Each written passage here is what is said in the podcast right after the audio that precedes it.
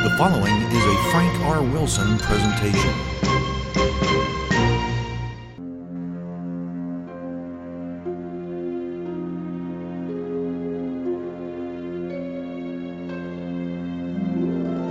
Welcome to where we celebrate music from the movies. From the golden age to present day, we've got it covered.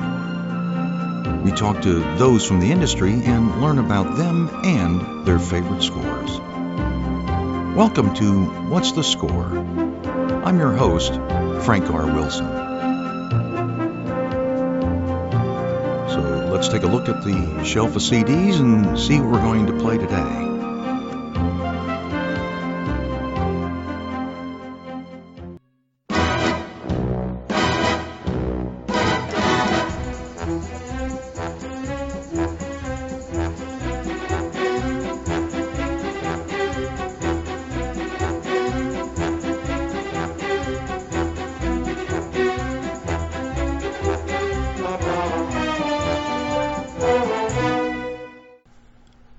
Was the opening gun barrel from Man with the Golden Gun. Music by John Barry. Welcome to uh, this week's edition of What's the Score? We're uh, very excited about today's program. Not only do we have a great lineup of uh, cues from various movies that I think you'll enjoy, but we also have a special guest that will uh, be sharing with us a little bit about the Louisiana International Film Festival uh, taking place here in Baton Rouge uh, April 20th through the 23rd. But more importantly, which is really cool, uh, he is a, the uh, director of a new documentary called Score, which is a behind the scenes look at how movie scores are born and created and uh, and finally finished to the finished product. Uh, interviews with lots of uh, well known composers and other people that are involved in the industry, and I think uh, it's a film well worth watching. If you can make it to the film festival, that'd be great. Uh, if not, uh, it is going to have a limited release soon, but we'll talk more about that later. Let's go ahead and get on into the music right now.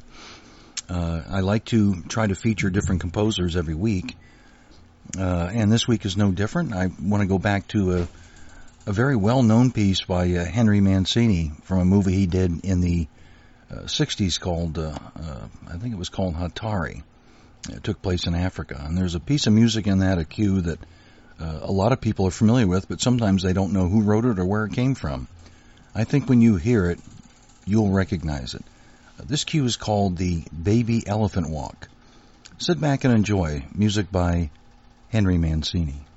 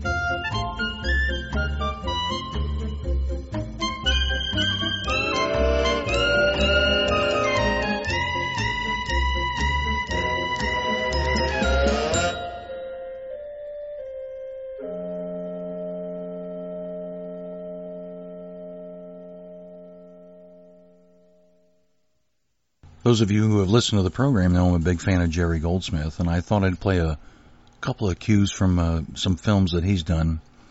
Uh, I want to say both uh, from the 80s. Uh, uh, I haven't looked it up to be sure, but uh, the first one is called Under Fire, and had a took place in I think Central America, and had a really interesting sound and flavor to it. So we're going to play you the main title sequence from that. Uh, and also uh, uh, a cue the uh, main titles from an Arnold Schwarzenegger film. Sorry, I don't do the voice very well. Um, called Total Recall, and this had a really stirring uh, piece of music that opened the film, and I just loved it, and so I thought I'd share it with you today. So uh, sit back and relax. You're going to hear the main title sequence from both Under Fire and Total Recall, written by Jerry Goldsmith.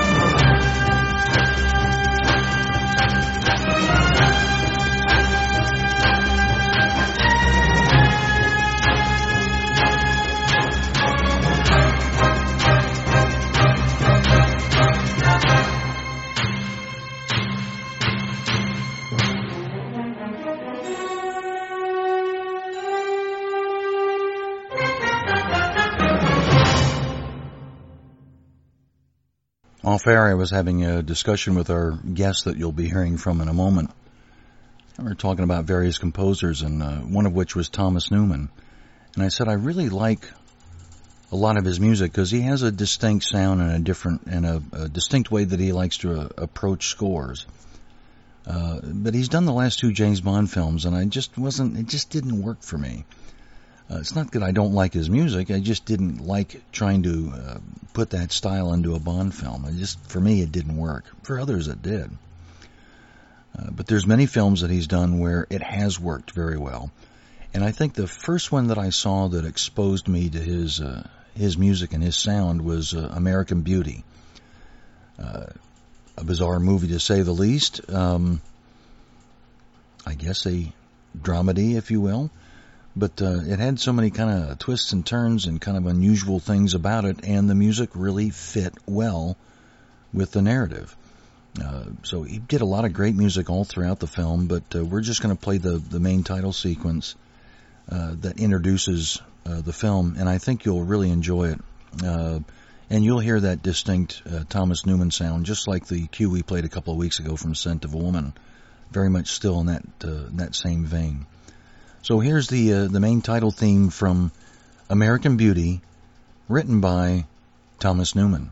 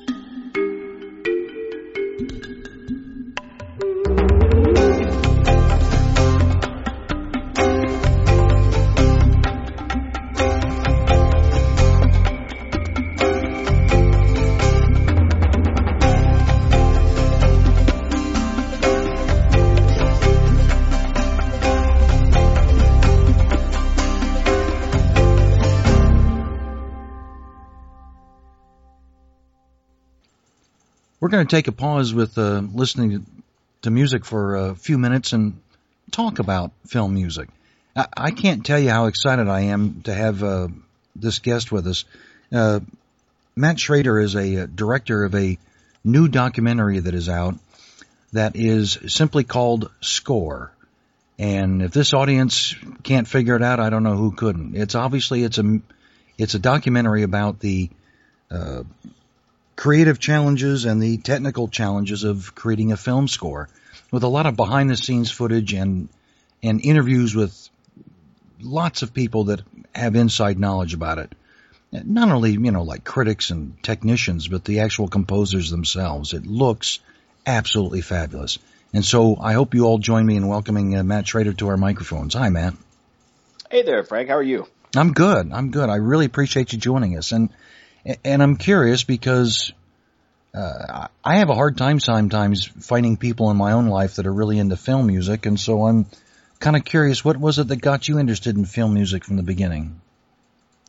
Yeah, I mean, it was kind of an interesting story, and, and this whole journey has been really has been really the amazing part. It's kind of uh, it's just kind of gravy that some other some other people that anybody else likes it to be honest. But we've we've had a pretty good you know reception so far um, from from the public that's seen this. So it's all it's been it's been a thrill. But really the the big adventure for us was being able to step into some of the studios of you know these these guys that have made some of the most iconic music ever. I mean, I, I think of um, you know I, I I'm of a younger generation, so some of the film music that I am really familiar with is, you know, some of the work that Hans Zimmer has done. Um, mm-hmm. You think of Gladiator and you think of uh, Pirates of the Caribbean, you think of The Dark Knight and some of those things. And, and he's a guy who has, has clearly, you know, you think of film music and some people still kind of think of it as, as orchestral, strictly orchestral. And, and he's one of those people with kind of a, a record production background that that brought some of that character to and, and kind of merged it with an orchestra. So there's there's an interesting thing happening, and I think I think Hans Zimmer was kind of the start of that that movement in a way that really kind of it didn't ignore the orchestra like some things had and try to be separate from it, but it was almost saying how can we use this as as as a you know one of a handful of tools and really make the most kind of evocative music we can. And I think that's what really uh, captured my attention early on. I mean, as as as a kid growing up, I I remember hearing film music. I remember, you know, but I, I don't know that I ever listened to it um, by itself. It was something that kind of left a a lasting impression. I I, uh, you know, like running around in a backyard and, and humming the theme from Indiana Jones because that's what oh, you yeah. do when you're outside, you know, like yeah. that kind of a thing.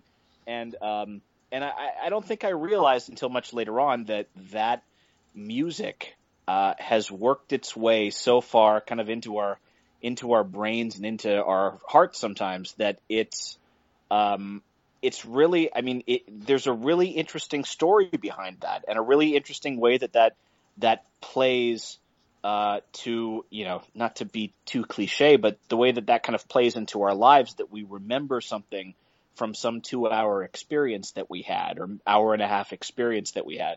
Um, but the reason that we remember those things is because the experience is so powerful.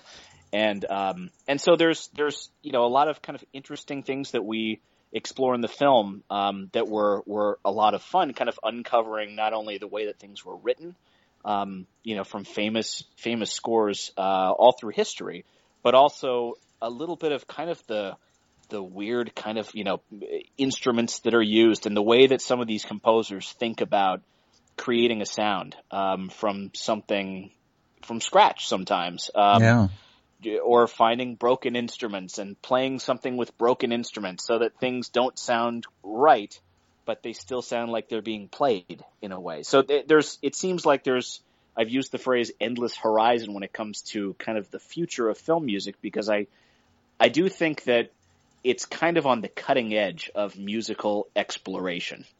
Um, because there's the ability to really focus on where you want the music to take you and what kind of crazy things you might be able to do to get you there. Um, uh, all the way back from you know from uh, when it was a more traditional orchestra to today, where you see a lot of electronic components starting to kind of meld their way into things. Yeah, it um, And if you've ever, perhaps you have, and I don't know if any in our audience has, but if you've ever watched a film that didn't have music, it was an unfinished cut, it's amazing how much difference the right music makes uh, in making a completed film. Uh, yeah. So, so it, it, it's it's it, you know, it just makes all the difference in the world. Or or and, and like I've mentioned several times in my show, sometimes a, a, a not so great movie can be made a lot better because the score was so good. Yeah, I mean, we mm. talked about um, in the film. We show, uh, you know, there's a little snippet that we we uh, have several composers that talk about that famous scene, shower scene from Psycho, mm-hmm. You know, there's that that kind of horrifying music, and and probably m- most of your listeners know what I'm talking about because it's so s- kind of striking and yeah, it's iconic. and shocking. Yeah, um, and it's something if you if you take that out and it's just the sound of the shower. Um, and it's just this, you know, it's it's the actual sounds that would have happened in that in that moment. Um, just you know, a, a, a, little bit of a struggle, and just the sound of the shower. It's it's not as horrifying. Yeah, it falls as, flat almost. Scary, and uh, there's I, I think you know we we encountered that there's a time for no music. There absolutely is. Um, yes. In a film, but the fact that we notice when there's no music, and the fact that we we uh, you know feel so much more kind of into the moment sometimes when there is music, I think speaks to how important that is as as uh, really a, a, way of telling a story. Yeah. So how did how did this documentary come about? What was it that uh, what was the genesis for it, or how did how did you get the idea? Just kind of tell us a little bit about well, that. Yeah, um, a couple of the people that that ended up kind of launching into this early on with me, um, I had I had spoken about this idea to them years ago, and I actually thought uh, this this idea of a, a, documentary about film composers was so long overdue. You know, and I'm sure we're we're living in a time right now where it's arguably the golden age of documentary filmmaking. There's so many fantastic documentaries out there, and and and I really like them. I I watch a lot of different documentaries. Um, so I was sure that a documentary would be made about film composers. I always found a lot of the little featurettes. You know, if you poke around on YouTube or on a a, a DVD extra or something right. like that, you'll see some of those little featurettes that are are really interesting and really revealing. But it's kind of the you know, we get to see some part of a score, and then we get to see, you know, kind of a little bit of of uh, of kind of behind the scenes video, but you don't really ever get to see how two and two come together to create four. You just yeah. see kind of here's this guy working, and you know, here's a reminder of what the score sounded like. Uh, so it's not. It's usually used as kind of an extra, and we wanted to take um, that same kind of area of of creativity and actually show the creativity and show you know what what are some of those weird ideas that come to life. Um, do some of them fail? Do they all always work? Um, what happens if a director doesn't like the score that their composers put together? What do you do then? Um, you know, there's a lot of really interesting things that I think happen when you're you're making movies, and um, and the music because you're you're you're writing this really powerful music that goes up against an image um, and a, and a story. Uh, you know, I, I I think there's there's just so much power that that music can have that um, you know that I think makes a big difference to us. So uh, all along, I think probably the last ten years or so, I've I've uh, I've kind of wanted to see a movie like this. And at a certain point, we realized, hey, you know, we we have the access, we have some of the tools to be able to do this. I come from a news background, so I'm I'm I'm used to you know interviewing people and and uh, but ne- not for something long form like this. So yeah. that was the big jump, I think, to go from kind of a, a short form storytelling into something that was was much broader. And I think we ended the film with uh, with you know almost 60 interviews with different composers and you know a few directors. Uh, we interviewed James Cameron. Um, you know, we we we ended up with a pretty good cast of people um, and uh, and really worked them all in so that hopefully, you know, the the audience comes away with a, a definitive look at the craft of film composing. Yeah, who are some of the the big names in terms of composers that you talk to that our audience might be familiar with?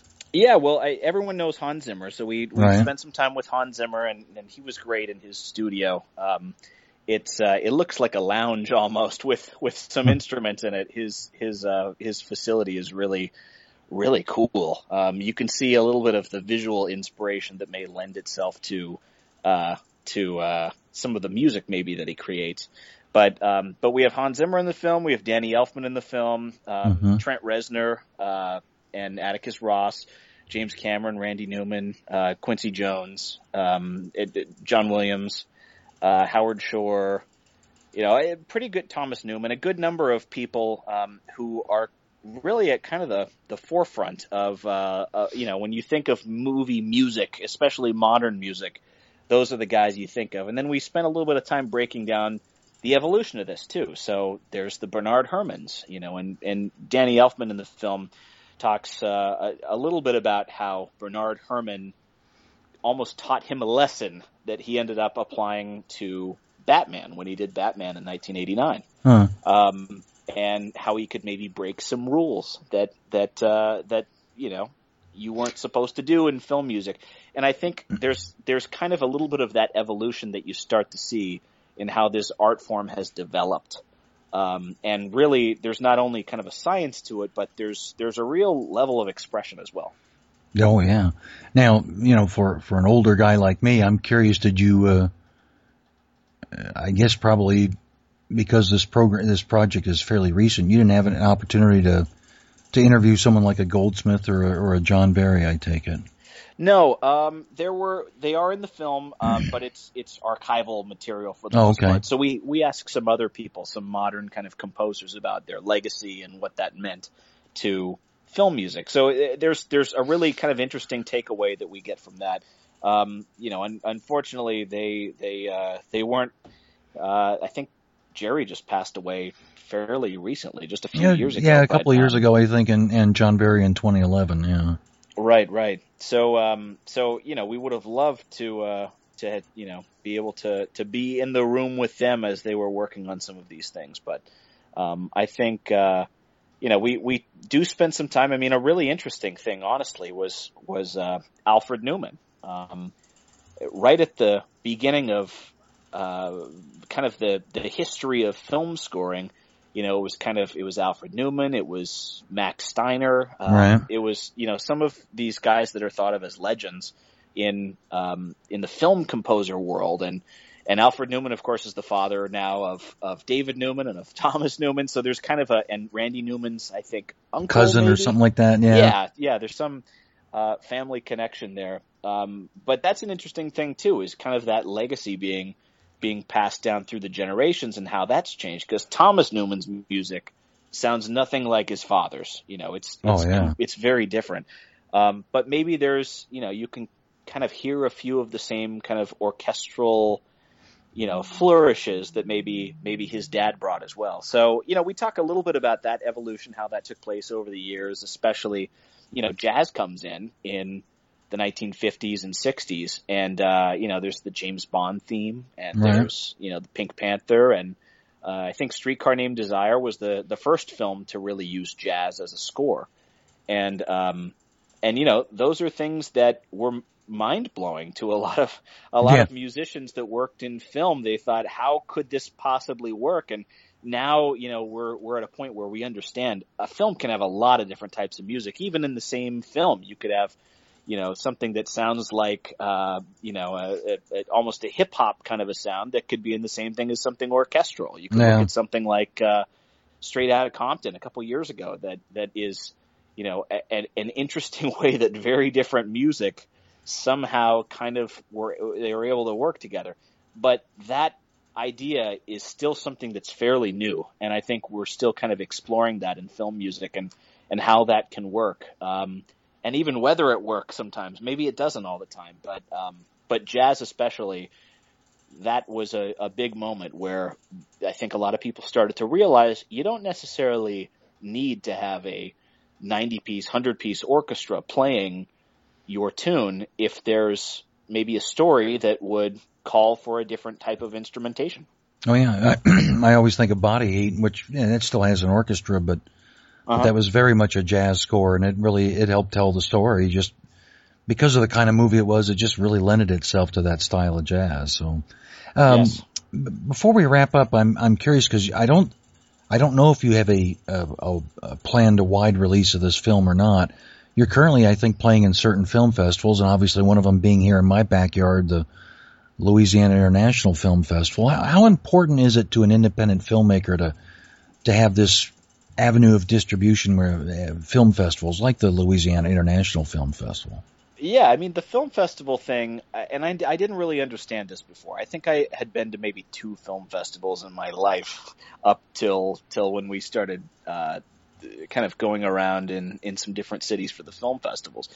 But these are a big deal, and the reason why is um, most of these films can't. You know, it's it's expensive to get a film playing in a lot of different theaters, and these film festivals become a really uh, a really kind of amazing. It's almost like a museum that that opens up, you know, once a year, and you get to see all of these really interesting and unique ideas that have been expressed over the last year.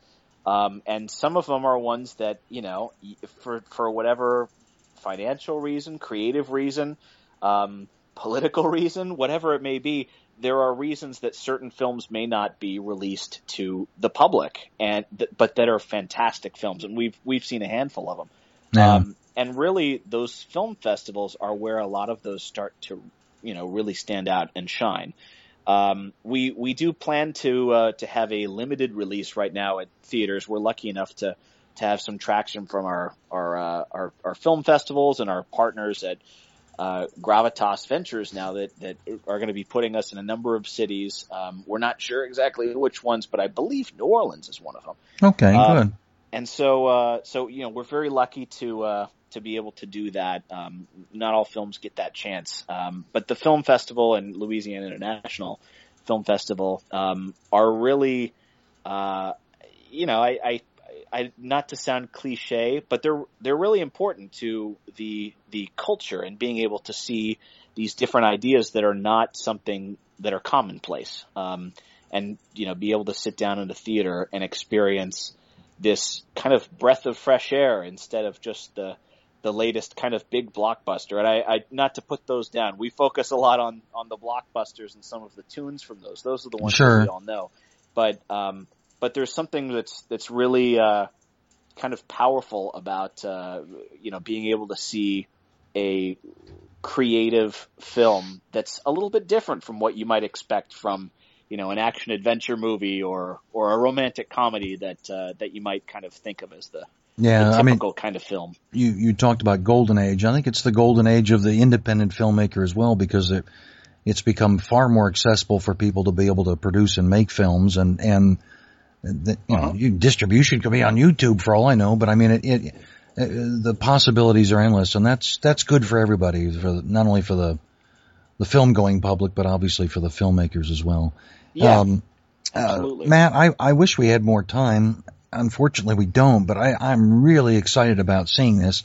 Uh, you and I just talked about it off air. I believe at the Louisiana International Film Festival, the uh, this documentary score will be shown on the 23rd of April, which is uh, Sunday. Pardon me, I think it's at 2:15 if you if memory serves.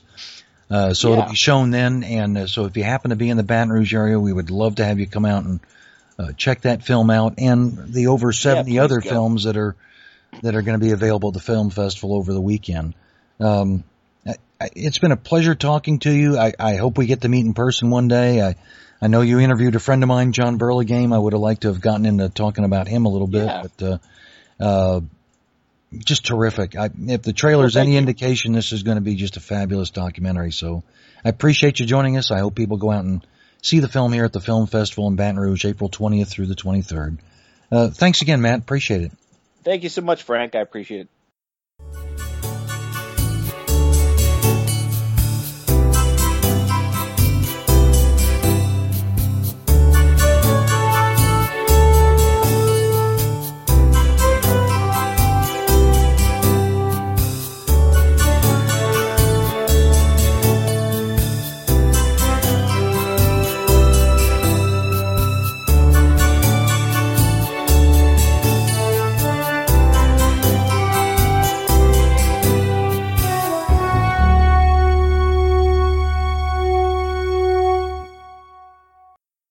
Hope you enjoyed that interview as much as I uh, enjoyed conducting it. Uh, very nice gentleman, and it's a really does have a, a, a great list of people that are involved with it. Uh, composers, I mean Hans Zimmer and John Williams and uh, Danny Elfman, just to name a few. Uh, and he told me, I think, uh, I think it was some of the other composers, like ones that I like that have since passed on. Uh, they've used archive footage, and so it will uh, have some some uh, pieces on there about Jerry Goldsmith and, and John Barry, to name a couple uh, that they were able to get from archive material. So it really will explore uh, not only all the composers that have uh, helped define what film music is, but again that kind of behind the scenes look at what goes in to create a film score. And I think you'll be quite amazed at a lot of the work that does go into uh, creating a finished product. Uh, and the timing that's involved and the precision, I guess, if you will. Uh, so I think this film will, will be well worth your while. I hope you can make it to the film festival to see it. Uh, but if not, look for it. It's going to be playing in limited release in some major cities. Uh, and I believe you can go to their website also and, and order the DVD once uh, once it's been in that general release. Uh, so let's move along. We have a a great piece here that I would like to play for you that has uh, special meaning for me in a couple of ways. Uh, I remember one of the movies that I really enjoyed watching uh, with my parents um, was on Golden Pond. Pardon me. With Katharine Hepburn and Henry Fonda.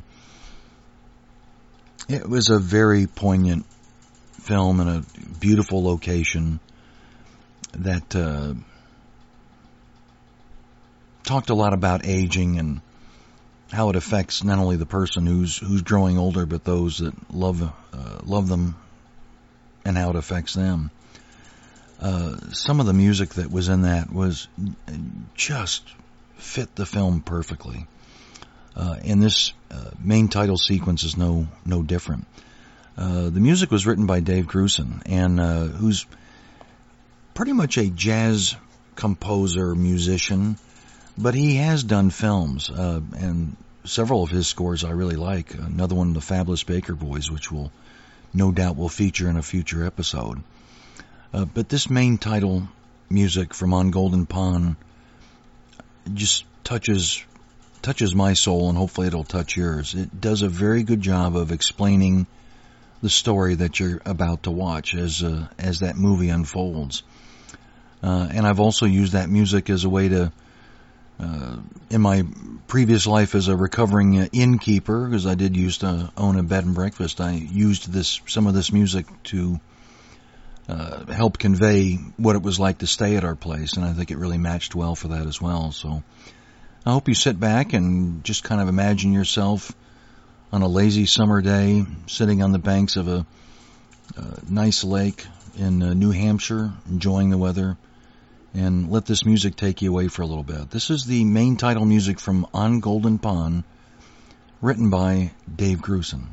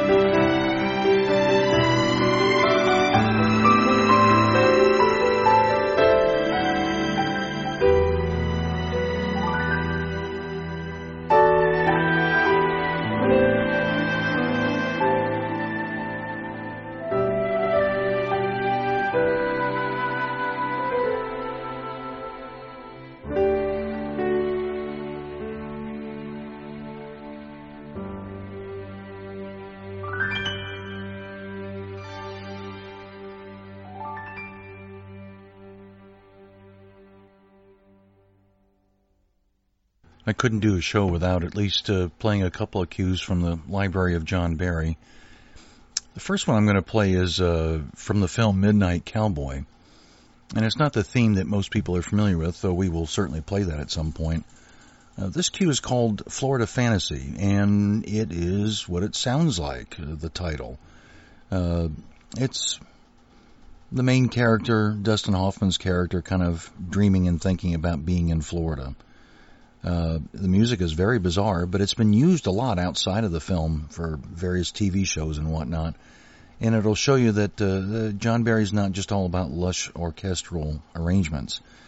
Uh, he was one of the first people to actually use electronic uh, sounds in uh, in films, uh, synthesizers when they were first coming out, uh, and this is one example of exactly that. So uh, it's a little bit different, but sit back and enjoy Florida Fantasy from the film Midnight Cowboy, music by John Barry.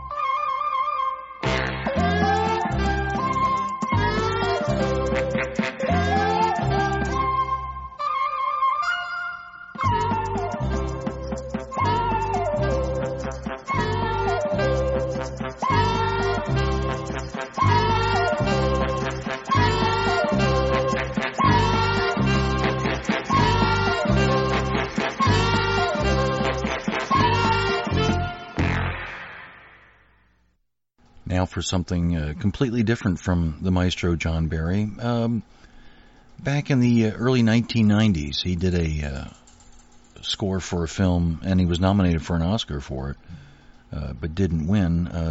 It was a biopic on the life of Charlie Chaplin, and the film was called simply Chaplin.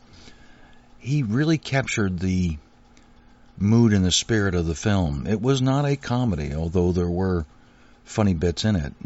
For those of you that are familiar, Chaplin had a rather tra- tragic life uh, and had a lot of uh, very difficult spots in his life, uh, either through lost loves or uh, uh, people that perished while he was in love with them. Uh, it was a lady that I think had died that he was wanting to marry. it just it was a very difficult life, and the music really helps communicate those trials and tribulations that Charlie goes through. Uh, this cue is basically the the end titles uh, from the film, and also incorporates uh, music from a, a, song called "Smile," which some people uh, may not be aware was actually written by Charlie Chaplin.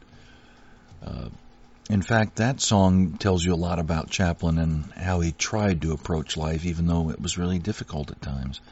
And Barry does a fabulous job of incorporating that uh, in, into the uh, the end titles. So it, it incorporates the uh, main theme from Chaplin as well as uh, Chaplin's uh, melody music from Smile. So sit back and relax. This will really almost in itself tell you what the movie is like and what it's about when you listen to it. This is the the end titles from the film Chaplin, music by John Barry.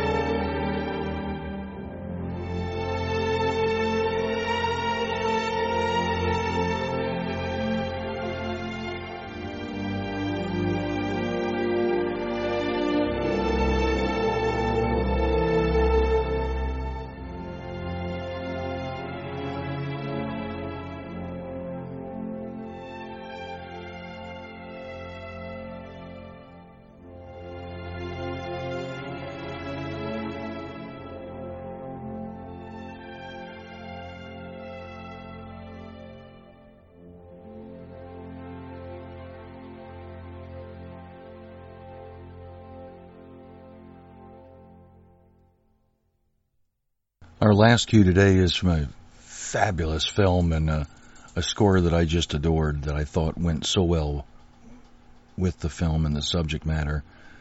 Uh, Forrest Gump was a really revolutionary movie in many ways uh, from a technical standpoint, but certainly its uh, music was married perfectly with what the narrative was in the story. And so what I'm going to play for you here is, um, uh, I believe it is from the end titles, but it does a nice job of kind of capturing a lot of the different main themes that were used all throughout the movie. Uh, it's a rather long cue, but uh, well worth it. Uh, we'll come back on at the end when it finishes. I hope you sit back and enjoy uh, the end titles from the film Forrest Gump, written by Alan Silvestri.